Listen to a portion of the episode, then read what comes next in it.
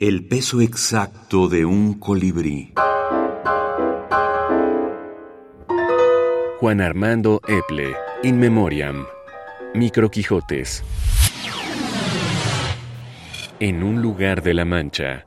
José Emilio Pacheco. Lo cual me recuerda, dijo un tercero, la historia de aquel porquerizo en un lugar de la Mancha había aprendido a leer y mitigaba el tedio de la aldea repasando viejas novelas. A fuerza de rehacer en la imaginación sueños ajenos, acabó por creerse un caballero andante que iba de un lado a otro de la España corrompida por el oro de Indias. El porquerizo escribió su delirio como pudo.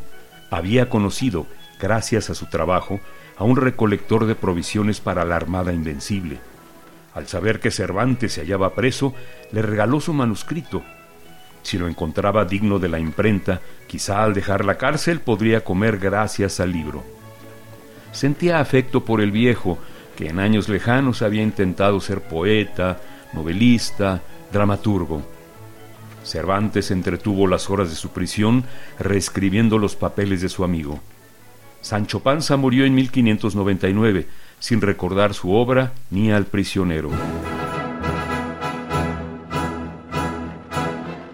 Siete años después, Cervantes publicó al fin la novela.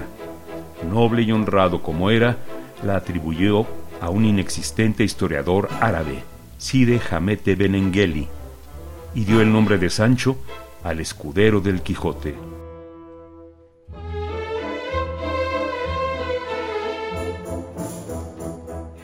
Micro Quijotes 2, edición, selección y prólogo de Juan Armando Eple, Academia Norteamericana de la Lengua Española 2015. Hay gente que hizo su texto para esa antología. Hay gente que daba vueltas con un texto y lo resolvió para esa antología.